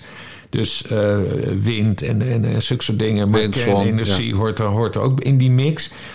Eh, maar Omtzigt, die natuurlijk alles uit zijn hoofd weet... die zegt, ja, maar Timmerfans, dat klopt helemaal niet. Want op pagina hier en hier staat dat die topadviseur van Rob Jetten zegt... dat kernenergie juist wel in de mix past. En, en dan, dan begint dus Timmerfans zich helemaal op te winden. En hij, hij blaast zichzelf helemaal op, hè, terwijl hij toch al zo, zo kogeltje rond is. En dat eindigt dus dan in wat we dus net hoorden... dat hij zich als een clown begint te gedragen. Nee, heel eng, heel eng. Het is niet normaal, het is echt Trumpiaans. Ik moest zo aan Donald Trump denken. We hebben één, één positief, één klein lichtpuntje hebben we. Mhm. De kiezer kan het voorkomen. Ja, maar dat komt. is, dat is... Kijk, dat is, nu, dat is nu wel het spannende. Als je naar die peilingen kijkt... Ja, de kiezer kan het voorkomen door niet op Frans Timmermans te stemmen. Maar ondertussen is PvdA... Het gaat nu wel gewoon eh, gelijk... Gaan ze met z'n drieën gelijk op. Eh, VVD, NSC, PvdA, GroenLinks. Wacht En- even, Bas. Ik, ik had mijn handen voor mijn oren, want ik wil, alleen, ik wil maar één peiling horen... en dat is die van Maurice de Hond. Ja, nee, oké. Maar goed. eh, kijk, eh, we zitten nu bijna in de situatie... dat ze tot elkaar veroordeeld... eventueel tot elkaar veroordeeld kunnen worden. Hier Silgus, Omtzigt en Timmermans. Ja. Dat dat het kabinet gaat worden, eventueel aangevuld met... eh, om het helemaal fout te maken, Ja. met Volt. Ja, ja, dat zou heel erg zijn, maar dat, dat, ik denk niet dat. eh, D66. Ja, ja. Ah, daar moet je toch niet aan denken, man. Maar goed, het, maar sowieso eh, alles op alles eh, hopen dat Timmermans geen premier wordt. Maar de- ik denk ook dat die, dat die kans, of dat, dat dat niet gaat lukken. Maar ja, de, de regeringsverantwoordelijkheid komt wel steeds dichter in, de- in de buurt op deze, deze manier. en dan hebben we de BBB dat de boel aan het verkloten is. Nee, het Ja. ziet er niet goed uit op dit moment voor... eh, Nee, nou, ik ben altijd hier van de depressieve geluiden. Ja. Van de, van de zwartkijkerij. Van, eh, ik, wil, ik wil gewoon wat de NRC-kiezers in meerderheid willen. En dat is NRC, VVD, PVV en BBB in het kabinet. Ja. Dan heb je geen dwergen nodig verder. Nou ja, BBB wordt misschien niet zo groot, maar... Ja. Maar met die vier partijen wil ik graag... eh, ik wil wel eens zien of die het beter kunnen dan Rutte met, met die fariseeërs ja. van het Maar goed, we hebben, nog, eh, we hebben nog 21 dagen, dus... eh, Zo is dat. Parijs is nog ver. Ja, Hey, en verder eh, dacht ik van iemand af te zijn, voor altijd. Omdat ik eindelijk naar Bob Dijkgraaf was gaan luisteren. Die altijd zegt, hier naar beneden trappen, ouwe. Ja. Dus ik dacht, ik hoef nooit meer eh, tv te kijken... of, of eh, op Twitter eh, te gaan zoeken naar Sandertje Schimmelpenning. En toen Ja. zei jij... Ja, Dijkgraaf wil toch even een fragment van dat nieuwe programma van die Schimmelpenning. Met Ja. die, die mevrouw van Denk uit Rotterdam. Eh, en eh, ja, nou ja, ik ben de beroerdste niet, dus ik heb het opgezocht voor je. De afgelopen tien jaar namen de bedreigingen aan het adres van politici hand over hand toe. Toevallig net de tijd dat sociale media opkwamen. Hebben mensen nog wel zin om zich politiek in te zetten? Elika is raadslid in Rotterdam voor Denk. Een jong politiek talent met grote ambities. Maar de combinatie politiek en een migratieachtergrond... Elika's ouders zijn het Iraanse regime ontvlucht... roept heel veel ellende op. Vrijwel dagelijks krijgt ze te maken met online haat. Hoe belangrijk is sociale media voor jou? Dat is eigenlijk een beetje wat je aangeleerd wordt. En zonder social media had ik ook niet echt, denk ik, per se het idee dat ik een platform had om ook daadwerkelijk echt te laten horen. Kijk, in de Rotterdamse gemeenteraad ben ik op een gegeven moment beëdigd, maar daarvoor had ik toch door social media een, een opening om, uh, om het te laten horen, om mijn mening te laten horen. Dus daar, dat was een beetje een, een soort trainingsveldje waar Ja. je kon proberen... ik ga hier gewoon een mening Ja. ventileren, kijken hoe mensen erop reageren. Ja, zeker weten. Ja, en, het, het- en dat is ook het- de mooie kant van social media. Je kan je mening er neergooien en je krijgt van alle kanten een reactie erop. En Ja. je gaat met elkaar in discussie. En je ondervindt ook andere perspectieven. En dat is ook heel verfrissend. Ja. Ehm, vind je het nog steeds zo verfrissend als je het toen vond? Want je zit nu Ja. niet meer in de positie dat je ja, je invecht en dat je bereik wil creëren. Nu ben je ergens, nu heb je een zeker bereik. En dan verandert er meestal iets qua Zeker social weten. media. Ja, ik vind social media nog wel een, een belangrijke tool. Maar of ik er echt van geniet zoals ik het voorheen deed, dat, dat kan ik niet meer echt zeggen. Ik denk dat ook, ook op social media eh, het voornaamste platform is denk ik Twitter. Ja. eh, waar politici zich bevinden, journalisten. Ik denk dat het daar behoorlijk is verzuurd in de afgelopen paar jaar. En je zoekt niet meer de connectie met elkaar. Het is eerder elkaar uitkafferen af en toe. Ja. Dat is een beetje het idee wat ik ervan krijg. Gewoon zoeken hoe je de ander kan pakken. Ja, Ja. ja. dat is het echt. Zoek hoe je de ander kan pakken. Is gewoon s- hardcore eh, modus operandi van Sander Schimmelpenning. Maar goed, jij wilde het over dat eh, Iraanse mevrouwtje hebben. Nou ja, kijk, ik ben, ik ben, zoals je weet, ik ben wel fan van Sander Schimmelpenning. Ik vond zijn vorige documentaire serie eh, De Kloof heel erg goed. Hè? Dat hij, eh, dat hij op zoek ging naar armoedeverschillen en zo, dat soort dingen. Nee, maar goed, ik vond dat een goed programma. Dat, dat, daar zat ook een goed, goed, goede redactie achter. En hebben we goed uit, uitgezocht. Dit programma heet eh, Sander versus de social media of zo, versus socials. Nou ja, hoe dan ook. Eh, interessant omdat het ook over politici ging. En politici hebben mijn, hebben mijn interesse, zoals we weten. Dus ik dat kijken. Maar het eindigt dus met deze mevrouw van Denk. En toen had ik iets van, eh, oké, goed, interessant. Hè? Leuke vrouw om te zien trouwens ook. En, eh, van Hij selecteert Schimmelpenningkoppen. eh, nou, dat weet ik niet. Maar goed, jonge, jonge, generatie ook. Maar goed, ik dacht, ja, nu komt het. Nu gaat hij aan haar de vraag stellen van... oké, maar jullie hebben ook een rol gespeeld in die verharding op social media. Maar die vraag kwam helemaal niet. En dat vond, en dat vond ik een beetje vreemd. Want hij heeft het de hele aflevering... heeft hij het over, over, over, over trollen, politici die elkaar te lijf gaan... eh, hoe iedereen elkaar aanspreekt, dat er filmpjes worden geknipt. Die hele discussie hè, die, die je hoort, dat, dat het verha- verhard zou zijn in Den Haag. Maar dat komt door Denk en door niemand anders. Zo, doe maar. Nou ja, eh, want volgens mij is er iets misgegaan bij, bij de redacteuren van Schimmelpenning. Dat die zich helemaal niet hebben verdiept hoe dat is ontstaan. En het is begonnen in 2017 eh, dat NRC Handelsblad eh, ontdekte dat er eh, denkers, Marco- ik wilde zeggen Marcouch, Toonan Kusu, eh, eh, Farid Assakan en hoe heet die? Selçuk Öztürk. Selçuk Öztürk, Öztürk, Öztürk. Die hadden allemaal nepprofielen aangemaakt op Twitter en op Facebook om andere politici aan te gaan vallen. Eh, op een gegeven moment eh, het, het grote filmpjes knippen, hè? uit debatten en verspreiden op social media. Wie zijn daarmee begonnen? Wordt altijd gezegd, was Forum voor Democratie. Nee, helemaal niet. Die zaten nog niet eens in de Tweede Kamer. Dat was Denk. Denk is begonnen met die filmpjes. Die, hebben die, die filmpjes hebben ze, eh, hoe heet dat, weaponized. Die hebben, die, die, die hebben daar een wapen van gemaakt om andere politici aan te vallen. Hè, dat hebben ze gedaan met Turkse Kamerleden. Met, met, met Sini, Sini Osdeel. Die werd helemaal aangevallen en kapot gemaakt. Door Denk, hè, want daar- werd een hele Turks-Marokkaanse eh, eh, culturele oorlog uitgevoerd. waar- waarvan ik het fijn ook niet weet. Maar goed, eh, toen werden dus opeens allemaal Turkse Kamerleden aangevallen. Een jaar later, 2018, dat werd een enorme rel. Dat Farid Assakan een nepnieuwscampagne Ja, ja, ja, had opgezet. Om die, die, zijn plan was advertenties te gaan inkopen op naam van de PVV op social media. En dan, dan zou je posters zien waar, waar eh, Geert Wilders zou zeggen: wij gaan dit land zuiveren. Ja. Dus dat is klassieke nepnieuwsoperatie, hè? Waar, waar zoveel discussie over is was. Hè? Dat, dat buitenlandse entiteiten, bijvoorbeeld Rusland, eh, onze, onze, onze verkiezingscampagnes gaan beïnvloeden. Daar was Denk mee bezig. En dat werd toen nog wel erger, eh, herinner ik mij. Eh, toen is Denk dus betrapt hè? Dat, ze, dat ze een nepnieuwscampagne aan het optuigen waren... die uiteindelijk dus niet is doorgegaan. Maar daar kwam iemand van BNN-Vara kwam erachter. Dus die hebben daar toen een, radio, een, een reportage over gemaakt. En toen hebben ze met een verborgen eh, microfoon...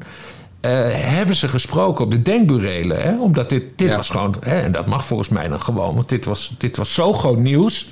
Dat Denk dus een nepnieuwscampagne... Hè, om de verkiezingen te beïnvloeden... om de Nederlandse politieke democratie te beïnvloeden... aan het optuigen was... eh, hebben ze dat eh, dus met verborgen geluid moeten doen... Toen is Denk woedend geworden. Die zijn naar de rechter gestapt. En Denk heeft dat toen verloren bij de rechter. Want de rechter heeft gezegd: Nou, nee, eh, dit mocht. Want dit, had- dit was journalistiek gewoon geoorloofd om deze methode toe te passen. Omdat u gewoon bezig was met een fucking nepnieuwscampagne.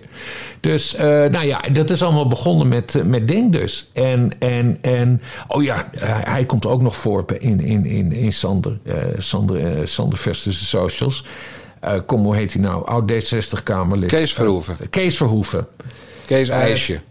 Kees Verhoeven die zegt van ja, eh, je ziet ook dat, dat Twitter ook in de Kamer kwam en dat het daardoor allemaal, allemaal ruiger werd. En dan komt hij met een voorbeeld. Hij zegt en ja, op een gegeven moment was er een Kamerlid dat tegen een ander Kamerlid begon te schreeuwen: Ik ga je najagen, ik ga je najagen. Eh, maar wie was dat die dat deed? Dat was Machiel de Graaf. Hè? Dat is dat, die PVV, PVV-Kamerlid die, die nu voor het eerst niet, niet, niet meer terugkomt. Die is jarenlang PVV'er. En wat was er gebeurd? Kom je weer uit bij Denk. Selçuk Osturk had tijdens een debat... hield hij een, een papier op. En dat, was een, eh, dat moest dan een print van een krant zijn... van een krantartikelen, eh, krantartikel... Waarin, waarin dan zou staan dat Machiel de Graaf... veroordeeld zou zijn voor fraude... met, met een of andere subsidie. Bijstandsfraude, weet ik veel. Want het was een debat over bijstandsfraude. Dus hij presenteerde dat als feit... Maar later bleek, dat had hij helemaal zelf in ge- geplakt en geknipt. Dat was totaal Ja, ja, ja, onzin. ja. Dus weer nepnieuws. Maar de graaf, begrijpelijk, werd zo ontzettend boos dat hij eh, eh, tijdens dat debat... dat hij, hij zei, dat moet je terugnemen, eh Osturk. Want dit, dit is gewoon onzin. Dit is niet waar. Ik ben ergens voor veroordeeld. En, nou, en Osturk op zijn typische manier, een beetje blijven ginnegappen. En toen heeft de graaf dus gezegd... eh, je moet het terugnemen, vriend, want anders ga ik je najagen... en dan ben je van mij, hè, met die Haagse brani. Want hij, komt uit Den Haag. Mij. Ja, maar hè, dus... ehm, ja, dat is dus niet heel, heel erg parlementair eh, taalgebruik eh, wellicht. Maar wel goed, dat begrijpelijk. kwam... Nee, maar dus weer was de oorzaak denk.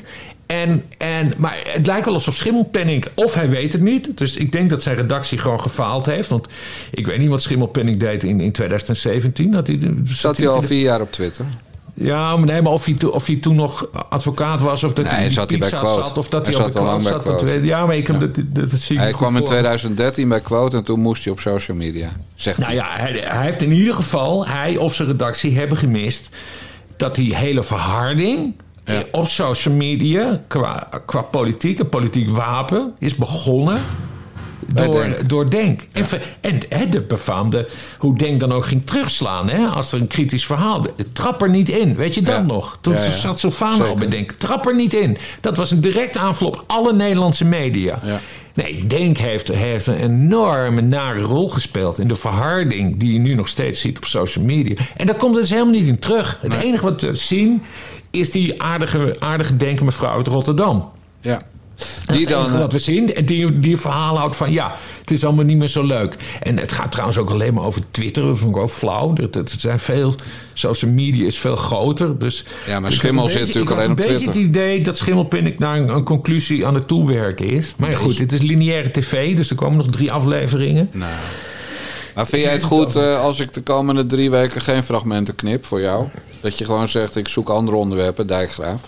Ja, ik weet ook niet of ik de rest ga kijken, want ik, ik hou niet van tv kijken, zoals je weet. Maar ik dacht, ik wil het eerst. Het, het viel mij gewoon op dat je dan. Als je het hebt over verharding op social media, als het om de politiek gaat. Dat je dan gewoon niet vertelt dat het begonnen is bij Denk. Dat, is, dat klopt Maar niet. goed, dus, ja, Kijk, de, slechte redactie. Schimmelpenning zegt ook van ik ben in 2013 eh, op Twitter gegaan omdat dat moest van de hoofdredacteur van Quote. Ja. En hij zegt ook in 2013 begon de ellende. Nou, ik zie wel een oorzakelijk verband tussen die twee. ja. Maar kijk, het is, eh, het is heel simpel, Bas. Eh, hij gaat natuurlijk ook roepen dat al van al die mensen die niet bij hem in de uitzending wilden, hè, die, die dan rechts genoemd worden, wie Duk, Marga Bult, noem ze allemaal maar op. Ja. Maar ben jij gebeld? Ben ik gebeld? Nee, totaal niet. Dus, ja, maar dus- ik doe geen tv. Nee, ik zou het ook niet gedaan hebben. Want, want wanneer er geknipt wordt en het gebeurt door ratten als schimmelpenning... dan worden die quotes natuurlijk helemaal kapot geknipt. Net als jij net bij, bij, eh, bij dat voorbeeld van Denk aangaf. Ja. Hè, met Magiel de Graaf. Eh, maar ik bedoel het feit dat, dat eh, als hij het heeft over mensen die, eh, die aanzetten tot geweld... Dan, dan noemt hij met name Wie Duk, Jantje Roos en mij. Maar dan moet je toch ook wel die drie mensen die je dan noemt... eventjes alle drie vragen met... joh, ik, ik doe iets over social media. Willen jullie in mijn programmaatje? Nou, wie het is gevraagd... Maar Jan, van Jan Roos weet ik het niet. Maar ik ben echt niet gevraagd. Oh, dat is En- jammer. Nee, dat is, maar had dat, je dan nee gezegd? ja, natuurlijk had ik nee gezegd. Oh, vanwege dat- het feit dat, dat- dat erin geknipt wordt. Maar Marga Bult kreeg dus zelfs de belofte dat ze bij de montage mocht zijn. Dat zegt Ja. natuurlijk niks over hoe de montage gedaan wordt. Maar ze waren zo wanhopig op zoek naar wat zij dan rechtse mensen noemen. Dat, dat ze belofte deden dat je bij de montage mocht zijn. Nou, rot even op, man. Ja, ik vind Marga Bult een lieve vrouw, maar dat, hij wilde het dan hebben over die. Er zat toen die foto, een bewerkte foto had ze gemaakt of zo. Dat vond ik zo dom, echt. Idiots. Waarom Maar, maar dat maakt, dom? daar gaat het toch helemaal niet om. Dit is gewoon, wat jij zegt is de kern. Hij werkt gewoon toe naar zijn eigen conclusie. Ja, en, ja. En, en ik zeg het tegen al die politici die nu elke dag zitten te twitteren... omdat ze stemmen willen binnenhalen. Rot even op uit van social media. Ga gewoon Ja, je hoeft niet te twitteren. Nee, ga gewoon lekker op LinkedIn zitten... voor je volgende baantje naar je wachtgeld. Ja. Maar er is geen enkele verplichting. En, en het gaat er gewoon naartoe dat Twitter een keer verboden wordt... En ik ben blij, Bas, dat jij het tegenwoordig ook gewoon weer Twitter noemt. Want dat X, dat, die flauwekul doen we niet aan mee. Eh, maar, het gaat er gewoon naartoe dat het vanuit Brussel verboden wordt. En, en er staan politici van partijen als D66 en de VVD. Hè? D66 allemaal en van de VVD die Queenie uh, Rijkowski. Ja. Die ook bij uh, Soumaya Sala in het vriendenclubje zit. Eh, die staan dan te juichen van, hè, wat fijn, er wordt een social medium verboden. Ja. Fuckers. Verbied NRC, die gewoon nepnieuws over eh, Hamas eh, verspreidt. Ja, ja, Verbied ja. de NOS. Doe dat gewoon. Nee, en de, en, of, of, of probeer eens een keer iets niet te verbieden. Hè? Dat, dat- misschien helpt dat. Nog Ik bedoel, in plaats van al dat, al dat, al dat, al dat gejank. En, Nee, maar ik vind het een gemiste kans. Want het is gewoon een heel interessant verhaal. Omdat Denk zich hierna, daarna... Hè, Denk is echt begonnen als een stelletje gestoorde radicalen... die met nepnieuws en trollenlegers en trollenfarms... hele trollenboerderijen aan het inzetten waren... En, maar op een gegeven moment zie je dat, dat, dat met name toen Asserkan fractievoorzitter werd, partijleider. Toen is het een beetje normaler geworden bij Denk. Vond ik heel interessant. Hè? En Asserkan bleek ook heel veel te kunnen. Dat hebben we met name gezien in het... Kleding. In het, ja, sowieso een van de best geklede Kamerleden. Maar ook in het toeslagen, het toeslagendossier. Dus dat, Ja. dat felle was er toen, toen, toen vanaf. Nou... Wisseling van de wacht. We hebben nu eh, Stefan van Baarle, die zij kent. Hè? Want Stefan van Baarle was ook raadslid in eh, Den Haag. Ze heeft het, in eh, Rotterdam. Ze Rotterdam. heeft het ook Ja. over hem. Nou ja, Stefan van Baarle, die, die, keert, die, die keert wat meer terug naar dat fellere. Wat ik helemaal niet erg vind. Ik vind dat wel geestig. Ja, ik vind het onbeschaamd. From the river to the sea, nee, ik vind Palestine ik vind, ik, vind het, ik vind het onbeschaamd dat hij het zegt. Maar hij, hij, hij, hij durft het wel. En het is wel... Kijk, hè, het is gewoon Tweede Kamer.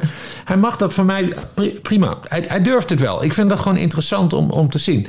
Eh, Maar dat laat, laat onverlet dat als je een serieus programma wil maken over politiek en social media, althans deze ene aflevering, dan is het raar dat je onvermeld laat dat het, dat het in grote lijnen, dat het, dat is geïnstitutionaliseerd door Denk. Met nepnieuws, trollenlegers, filmpjes knippen, noem maar op.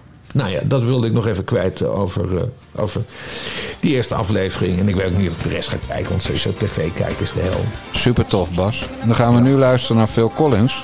Want jij gaat voorlezen wie er de afgelopen week allemaal abonnee zijn geworden van de Nare Jongens podcast via, Jong, nee, via petjeaf.com slash Nare Jongens. Beste mensen, word lid, want dan krijg je minimaal twee extra podcasts per week achter de betaalmuur van ons. Nou, Bas, kom er maar in met alle nieuwe abonnees van de afgelopen week. En ik, Ja, ik zal de vrouwtjes turven. Jij gaat de foutjes turven. Daar, here we go. Niels, Marcel, Tim, Herman, Henry, Peter, Jasper, Henk, Remy, Boudewijn, Mieke, Jeffrey, Corné, Kobi, Luc, Miro, Age, Ank, Ina, Steven, Bertjan, Tamara, José, eh, iemand wiens voornaam er niet goed staat. Frans, Ingrid, Patrick of Patrice, Gonny, Mark, Sumaya, Sumaya, Ilonka, Adi, Aatje, Petro en Maaike. Dat is een gecombineerd account. Een halve vrouw. Eh, en als laatste Mirjam. Nou, dan tel ik gewoon negen vrouwen, Bas. Van de hoeveel? 34. Nou, dat is eh, een derde bijna. Dus, Dat is eh, weer een derde. Dus wij doen het heel goed met ons diversiteitsbeleid. Op zich zijn we goed bezig. En wij, wij gaan, eh, als we de 2000 hebben gehaald, gaan we ook noteren of mensen in een rolstoel zitten en van Potenstein zijn. Eh, Ja, een rolstoel van Potenstein, kleur. Ik weet helemaal Gaan niet of we de- dat de hele mogen vastleggen. Maar, eh, Nee, niet vastleggen, maar we gaan het wel vragen aan de mensen. Ja, ja. Oh ja, je mag het, je mag het wel vragen Ja. of ze het eh, vrijwillig willen. Ja, en we, en we weten dat we de AVG, is het nou AGV of AVG, maar die moeten we respecteren. Dus we gaan niet Ja. zeggen dat bij de lijstnamen die jij zojuist als nieuwe abonnees verwelkomd hebt, ook een eh, man zat die in het programma Ik Vertrek zat. Ja, dat wist jij eh, toevallig. Aatje! Gozet! en Aatje is ook al donateur van mij met mijn briefjes en zo. Dus Oh, eh, geweldig. ik heb Aatje hoog zitten. En Aatje heeft zelfs een keer gezegd... als jij bij ons in de B&B wil komen... eh, altijd welkom Jan. Maar goed, ik heb toen eh, die aflevering van Ik Vertrek gezien... En ik zou dan toch elke nacht bang zijn dat er iemand een pot vaseline in mijn reet duwt, zeg maar. Oké, ja, ik heb, ik heb die. Ik, ik heb geen. Dit kan toch wel, hè, Aatje? Dit mag ik wel zeggen zo, hè? Dat, dat, het, is, het is niet kinderen niet welkom, maar meer vrouwen niet welkom daar. Ja. Bij wijze van spreken. Want nee, hartstikke leuk, Aatje. Ik, ik kom niet, want ik eh, ben niet van het freeriden. Maar eh, hartstikke Ja. fijn dat je me elke keer uitnodigt om daar te komen logeren. Ja. Als ik kom, kom ik met Bas Paternotte. Dus dan nu ligt nu allemaal bij Bas. Echt. En jij reist En- niet, hè? En, en het ging net over een pot vaseline. En dan, en, en, en dan hangt Caroline van der Plas bij je op de slaapkamer. Het- Een vreselijke aflevering is dit weer. Nou, ik vond, hem, ik vond hem op zich wel aardig. En het hoogtepunt was natuurlijk eh Jort Kelder... die, eh, die ligt te krikken met Soumaya Sana. Ja, wat de fuck eh, zeg. oh, man, eh, Ongelooflijk. Echt, je denkt, het kan niet gekken... maar Iran, voorzitter van, van een of andere mensenrechtenclub van de VN... het WK voetbal naar Saoedi-Arabië... en Jort Kelder die met Soumaya Sana ligt te krikken. Ja. Man, man, man, met een gekhuis zijn we in beland. Ik knijp wel eens hè, mijn arm van... is dit echt of ben ik overleden? En, en bestaat er een hemel waar je allemaal hele bizarre dromen hebt? Maar het is allemaal echt. Bas. Dat wij als, als, als Frans Timmermans over, je, over mijn, mijn, mijn oude vriend Jan Dijkgraaf... dan weten we dat je bent overleden. Ja, door de klimaatverandering. Want dan was ik in mijn klimaatverandering. Lada, reed ik dan over de A6. En waaide die de sloot in. Ja. Door, de, door de storm eh, Dijkgraaf, Franske. Dijkgraaf met zijn laden in het Slotermeer ge- gewaaid. Of welk meer is er bij jou? Tjeukenmeer. Tjeukenmeer. Ja. En dan zegt Timmermans, ja, een tragische dood. Maar ik ben wel blij dat we van hem af zijn. Ja, precies. Bas, ik zeg de mazzel. Doei, doei.